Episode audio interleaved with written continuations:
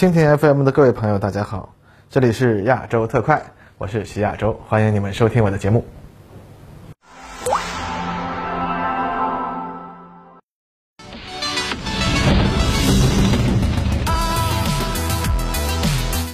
嗨，各位朋友，大家好啊！欢迎收看本期的亚洲特快。本期节目啊，咱们说说最近的热门动画《间谍过家家》。其实呢，列车厂从当初漫画就很喜欢这个系列了啊，因为除了搞笑的这个轻松的设定啊，很大程度上还是因为这个动漫的历史背景设定，那很符合我的胃口吧。后来才了解到啊，这个漫画的作者远藤达哉出生于一九八零年，之前呢一直为其他的漫画家担任啊漫画助理，近年来呢才开始创作自己的漫画。而《间谍过家家》呢这部漫画的风格啊，和近年来比较流行的这个穿越异世界的漫画呢风格又不同，故事背景呢虽然是在一个幻想世界啊，但是大致呢是上世纪六七十年代冷战中的民主德国，而且作者明显有点隔代继承了上世纪八九十年代活跃的这批日本动画人机械控细节控的风格啊。之前呃《机动战士高达》的主要创作者曾经在一个访谈里说过，上世纪八十年代呃，动漫界的这个气氛啊，就是如果你搞不清楚手枪的弹壳应该是从左边还是右边跳出来，那你就不配来画漫画了啊。而今天的日本动漫界呢，呃，早都没有了这份的认真严谨，大部分的动漫呢都是在糊弄事儿。上一部看到作者能认真点查资料的电视动漫，大概还得追溯到《全金属狂潮》吧。那说到这个呢，呃，讲故事啊，就是之前有位从事动画的朋友讲过一个事儿，就是有一部日本动画电影。呃，当时在国内制作啊，就问这位朋友能否找到苏二十七战斗机的 H U D 显示式画面。于是他找来了飞行模拟游戏 D C S 里的画面，并且向日本人说：“哎，你看这个影片里啊，要出现的是中国空军的歼十一啊，那所以它的这个 H U D 界面呢，肯定和苏二十七有所不同。所以呢，反正这个游戏里它也有它的图像，哎，虽然和现实它肯定是不一样，但是至少界面文字它都是中文的，那看起来肯定会更加像，是吧？是不是要用一下？”结果日本制作方就表示，反正就是苏二十七嘛，都一样啊。好吧，那看来虽然有不少朋友对这部影片里出现的苏二十七座舱画面呢表示哇好惊艳真实，但其实呢哎就这么回事吧。所以呢，现在看到这个《间谍过家家》里面的很多细节啊，让我感到一股暖意涌上心头啊。毕竟这年头啊，八零后啊那喜欢吃怀旧的菜。那其实网上有不少朋友发现了《间谍过家家》里啊动画和漫画里的各种梗，呃，比如呢，呃，漫画里每一本的封面都会出现一把经典的历史设计的椅子，这显然呢，哎，是我不熟悉的啦。但是、啊、关于枪、车啊、历史啊这些历史列车长比较熟悉的东西，这里就可以给大家说说了。顺便呢，也对黄昏的历史原型啊再做个猜测，虽然和网上流行的说法它不一样，不过大家看个乐吧。对了呢，这里呢说一下我为什么要管主角叫黄昏而不是福杰吧，因为呃洛伊德福杰毕竟只是个假名嘛，而且福杰啊就是 forger 塑造者啊，反而是黄昏这个代号才是主角的真实身份，这也就是这个作品有意思的地方之一啊。那咱们先来说枪。在动画里最频繁出现的枪当然是经典的零零七武器啊 P P K 手枪，但这里面呢也有不少这个阿尼亚特别喜欢的不发出声音的手枪啊，呃，就是安装消音器的 P P K 啊。当然我们注意看细节就会发现，与黄昏交战的对手里面很多人使用的手枪呢是这个握把和 P P K 它有所区别啊，其实也不难分辨，就是苏联的马卡洛夫 P M 手枪，这些呢啊不难分辨啦，也很符合啊影片的时代背景。当年零零七第一集里面就有贝雷塔手枪害的零零七中弹啊，从此他用上了 P P K 这样的一个经典桥段，可也可以见 P P K 在当时确实是引发了一股的风潮。那 P P K 手枪的特点呢，就是结合了小巧、可靠性和大威力这三个优点。在那个时代，典型的军用手枪，比如说美国的 M一九一一 啊，苏联的托卡列夫啊，就是我们的五四式啊，或者德国的鲁格 P零八、沃尔特 P三八 或者比利时的勃朗宁大威力啊，那虽然各有千秋，但是呢，都稍微大了一点，啊，不适合偷偷藏在身上。而当时的小型手枪啊，比如说零零七最初用的贝雷塔啊，往往用的都是小口径子弹，比如说零零七那把就是贝雷塔四一八，它用的是 点二五 A C P， 也就是六毫米的手枪弹，威力呢，嗯，相当的小，往往需要很多枪才能击倒敌人。哎，另一方面呢，毕竟这个设计年代比较早，他们的机构可靠性呢也往往都有问题。但是 P P K 呢，机构可靠，精度不错，用的九毫米子弹停止作用比较强，而且尺寸呢也很小，方便携带。所以呢，很快它就成为了各种啊执法人员日常携带的武器。那么，苏联以 P P K 为蓝本生产的呢，就是马卡洛夫 P M 手枪，而我国的五九式公安手枪呢，也是以马卡洛夫手枪为蓝本的。不过后来呢，我们又设计了使用啊 七点六二 毫米子弹的六四式啊，当初考虑的呢是为了沿用五四式的子弹，但是这就导致六四式的停止作用不足的问题啊。那么不过在漫画的彩页当中，我们就可以看到黄昏啊经常拿着一种非常奇怪的手枪，这把枪的特点很明显，就是枪的握把和后半截是鲁格 P零八， 而前半截是沃尔特 P P K。 这是因为远藤老师的考证有问题了吗？哎，我我觉得还真不是，因为这把枪啊它出现了很多次，所以几乎可以肯定的说，这就是在暗示这部漫画的特点就是虚实结合嘛，就是把真实世界中的很多元素安放在一个幻想的世界当中啊，就像这把手枪一样。啊，同样的，动画中阿尼亚被要求混入的那个学校伊甸学院啊，就是完全就是现实中这个伊顿公学的样子。关于两者之间很多相似之处，有不少朋友已经做过视频了啊，这里就不多说了。那么现实中东德和苏联阵营啊，其实都没有完全与之相似的贵族学校，就更甭提东国在这里面还有两党轮流执政的制度啊。呃，不过呢，这都是似是而非，恰恰也就是本片有意思的地方。后面也会看到很多类似的东西啊，只不过呢，这些它肯定不是因为考证不够细不够好，而是呢时刻的提醒读者和观众，哎，这就是个逗乐子的动漫，大家啊看个乐，看个乐啊。那么不过呢，这倒是激发了类社长的兴趣。那有没有一种外形上和这把枪多少有点那么像的东西呢？啊，你还别说，真被我找到了，如图所示啊。这是一把国外收藏家展示的鲁格 P零八 消音手枪，一九四零年生产。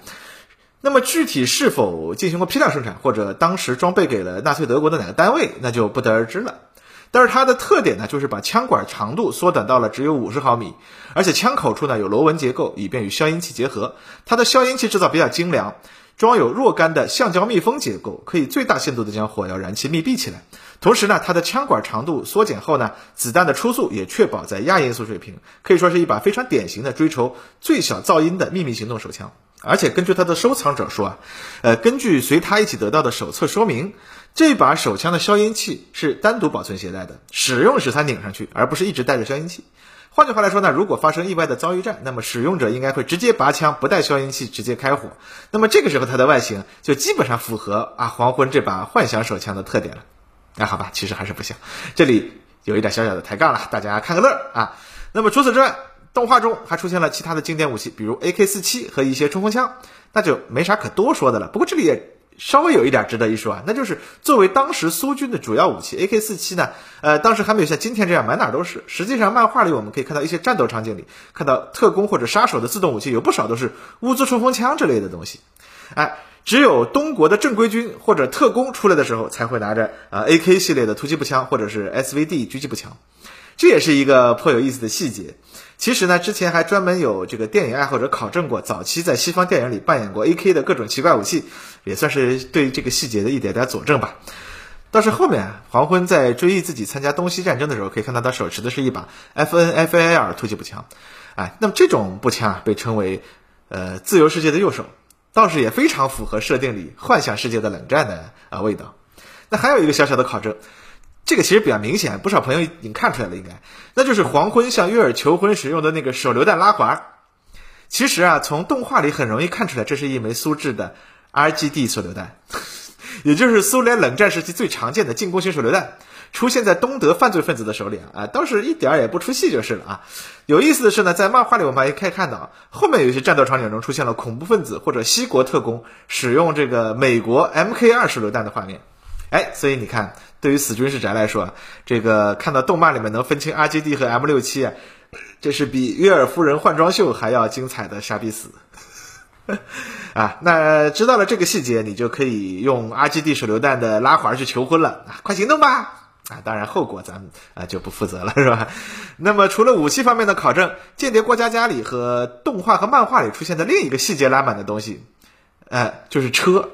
哎，动画一开头，遭到暗杀的东国部长乘坐的这个黑色高级轿车，是不是觉得挺拉风的呢？没错，它确实很拉风，因为它就是大名鼎鼎的海鸥啊，嘎斯十三高级轿车。这种轿车啊，是苏联时期专门为苏东集团的高级专官员制造的，配用 五点五升 V 八 发动机，功率二百二十马力，啊，三档自动变速箱，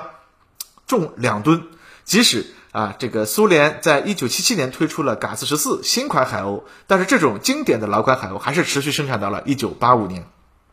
后来在漫画里面、伊甸学院、家长会等场景里面，我们会看到更多的海鸥轿车。哎，看来这个以以伊顿公学为原型的这个学院的家长会，那确实是非富即贵的家庭社交场合啊。这个怪不得以 M I 六 为原型的这个 Vice 会派遣间谍混入其中，是吧？不过苏东集团的高级轿车嘛，啊，确实除了海鸥啊，亮点它就不多了。动画里面呢，我们可以看到黄昏一家的家庭轿车，这个档次啊，直接就跌落到了东德最普通的卫星牌轿车了。那个，其实每一集动画的 O P 里面，我们都可以看到王牌特工黄昏开着一辆卫星拼命逃跑的场面啊。这个，那卫星牌轿车啊，可以说是东德汽车工业做的最出名的一辆车了，但是它却不是以性能好或者皮实耐用或者省油为优点啊，它几乎就是上面三个优点的反义词。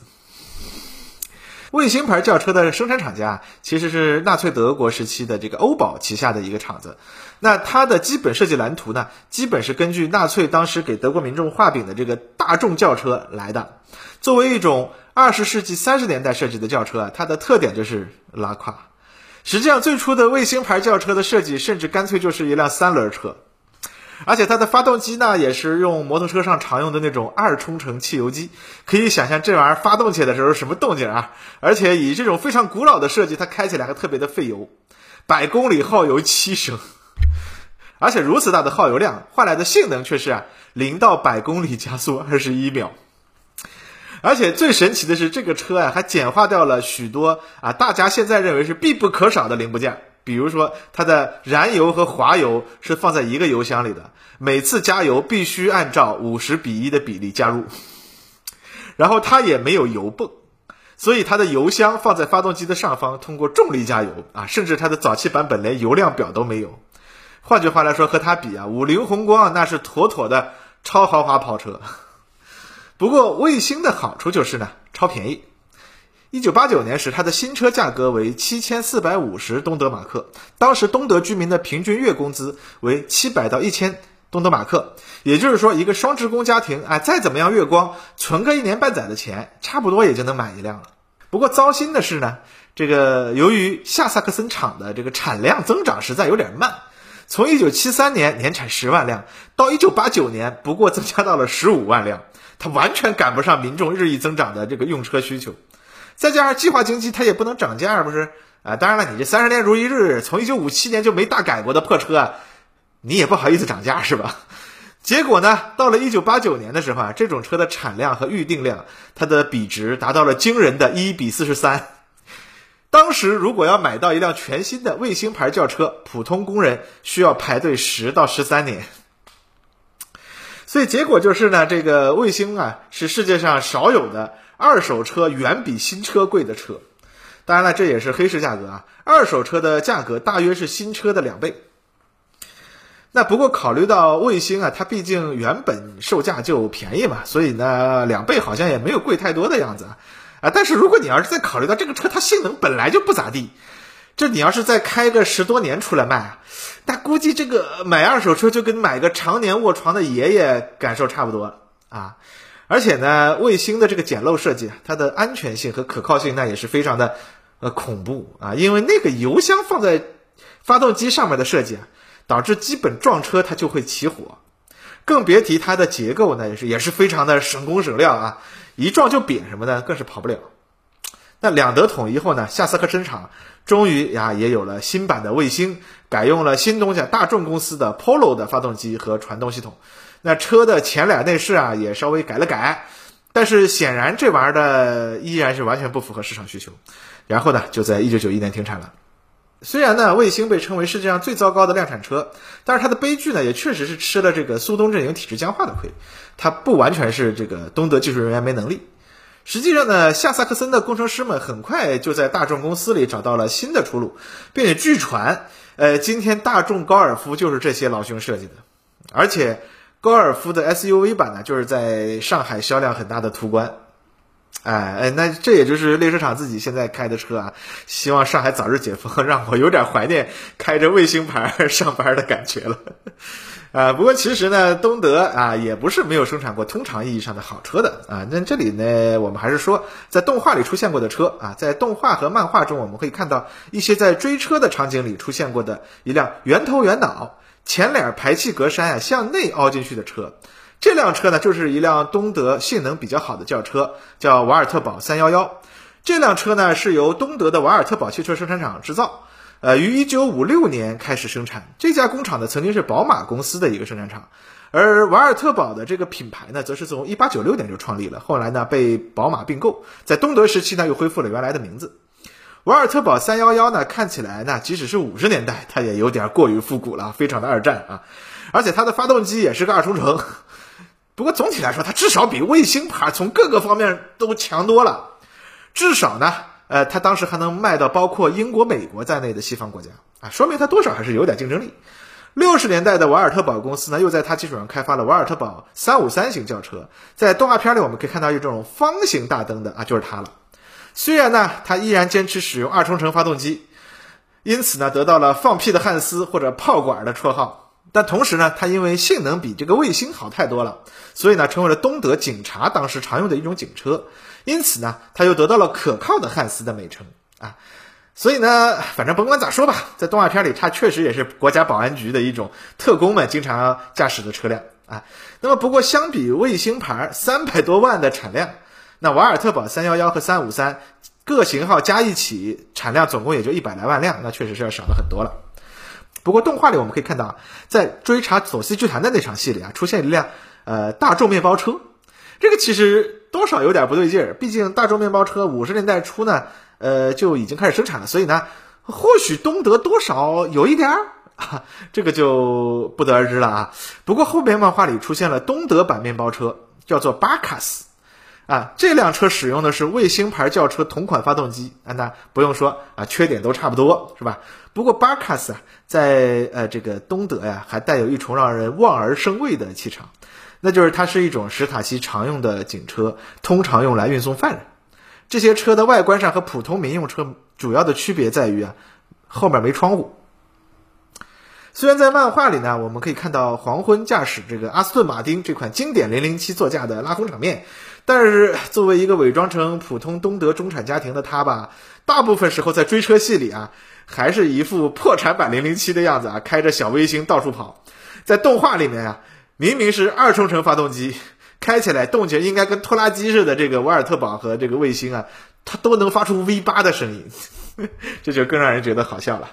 或许本身这也是一种对冷战时代东西阵营对抗的这个侧面写照了吧。哎，这个这里啊也已经说了不少了，但那其实悦耳的衣服也值得一说。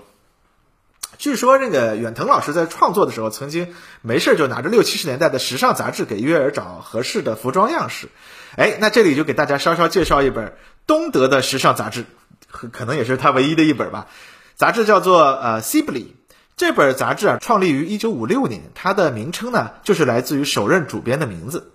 那么，不过和呃西方国家时尚杂志通常是为了推销服装不同，呃，这本东德时尚杂志呢，涵盖的主要是当时苏联和东欧阵营国家服装的这个流行趋势。大部分情况下呢，呃，德国的时尚女性们呢，呃，当时也没办法直接买到杂志里介绍的时尚款式的服装。所以它里面有很大一部分内容呢，是教你如何制作这些时尚款式的服装。哎，说到这儿，如果你和我一样是八零后，很可能会记得小时候老妈们看的时尚杂志里面有很大一部分是同样的内容。不过这种做法呢，呃，也是当时社会主义阵营各国啊都是流行的一种做法。毕竟啊，成衣在那时候呢是非常昂贵的。呃，包括我们国内啊，即使是上海这样的大城市啊，比较富裕的家庭，呃，逢年过节啊，或者是要参加什么正式场合的时候呢，才会舍得去买一套或者是做一套新的衣服，是不是？所以呢，虽然这个约尔做杀手他肯定能挣不少钱，但是那套招牌式的黑色礼服破了个口子，他也得心疼的不行，而且呢，事后还得缝缝补补接着穿。而且呢，很有可能漫画里他那些漂亮衣服呢，至少有一部分都是看着 Sibley 自手自己动手做的。Sibley 杂志呢，不仅介绍服装时尚，而且有一半的页数是关于文艺评论，那么比现在的很多时尚杂志的内容更加丰富的有趣。而且呢，当时东德管理当局对这本女性消遣的杂志的管理呢，也没有那么严格，所以呢，里面有大量的偷梁换柱、夹带西方最新流行趋势的内容。结果呢，它基本就成了当时整个苏东阵营的时尚风向标，甚至在语言不通的莫斯科也有不少的订户。不过呢，在一九九五年，这本杂志还是因为财务问题关门了啊，那个也象征了东德流行文化的消亡。有这么一本时尚宝典，那难怪约尔能超越时代，穿上二十一世纪都不显得过时的漂亮衣服啊。呃，其实多少还是因为作者没有完全照搬当年的时尚风潮吧，毕竟六七十年代的流行服装啊，今天看来是有点怪。那最后就是啊，黄昏它到底是谁的问题了啊？首先大家当然都看到了啊，黄昏是这个呃西国对东情报处服务的。那么这个机关的总部大楼，基本上大家一眼望过去就知道是零零七的东家啊，英国军情六处。而且根据网上一些朋友的说法呢，认为军情六处在科科博里面发展的一些双重间谍可能是它的原型。但是我们这里啊，看一下黄昏的主要任务，是混入对手政要的身边，影响其政治决策。哎，这就显然不是一般的双重间谍了。而且呢，呃，我们看动画里面有一个场景，是幼年的黄昏处在一片呃，这个废墟的城市街道上哭泣，而动画里面呢，这个镜头街道侧面有一门一战时期的一百五十毫米重炮，呃，这似乎一看有点吃不准到底是发生了什么，是吧？但是呃，我们看漫画会说黄昏啊这一段经历啊，就是东西国开战，而他所居住的城市呢被炸成了废墟。但是我们看漫画里面黄昏的这个同一个场景，我们可以看到这门火炮的位置赫然是一辆被摧毁的特伍斯坦克。哎，这个场景我的第一反应就是匈牙利事件。当时苏联的特伍斯坦克呢，在被用来镇压这个反苏暴动，然后呢会有被燃烧瓶击毁的。呃，但是这个有点让人疑惑，因为一个匈牙利孩子他怎么就摇身一变跑到德国了呢？哎，不过后面又考虑到啊，漫画里的黄昏年龄呢比动画里的黄昏要大一些，动画里黄昏是二十多岁，而漫画里呢已经三十多了。那么这一幕时间呢，似乎就可以直接推到一九四五年的柏林之战了。当然特伍斯坦克这里就不用追究了啊，毕竟咱们前面也分析了，作者是故意让剧情背景出现一定的模糊的。而且呢四五年时黄昏十岁的话啊，那么如果故事发生的时候一九六八年左右吧，大概是，那么他就应该是三十三岁了，哎，对得上号吗？啊，呃，所以黄昏他是一个德国人，在纳粹时代度过了少年，然后呢又被发展进了一个情报组织，目标是呢，在一个高层政要身边卧底。那么在现实中呀，军情六处是没有出过这么一个牛人的，但是呢，在他们的对手这边倒是有。哎，军特基尧姆，一九二七年出生于柏林，是一个音乐家的孩子。一九四四年应征入伍，一九四五年返回柏林，开始从事编辑和摄影师工作。一九五零年，基尧姆加入了东德国家安全局，也就是施塔西的对外情报部门情报总局。一九五一年，季尧姆与一位女同事结婚，随后呢被派往西德。当时东德有大量的民众移民西德，呃，季尧姆的岳母呢在西德的法兰克福开烟草店，所以呢正好可以过去团聚，这样呢就避免了西德对当时他逃亡到这个东德的人的政审。而且他们最初的任务很简单，就是到了西德以后呀，你们好好过日子啊，当个交通员，传递一下组织的情报而已。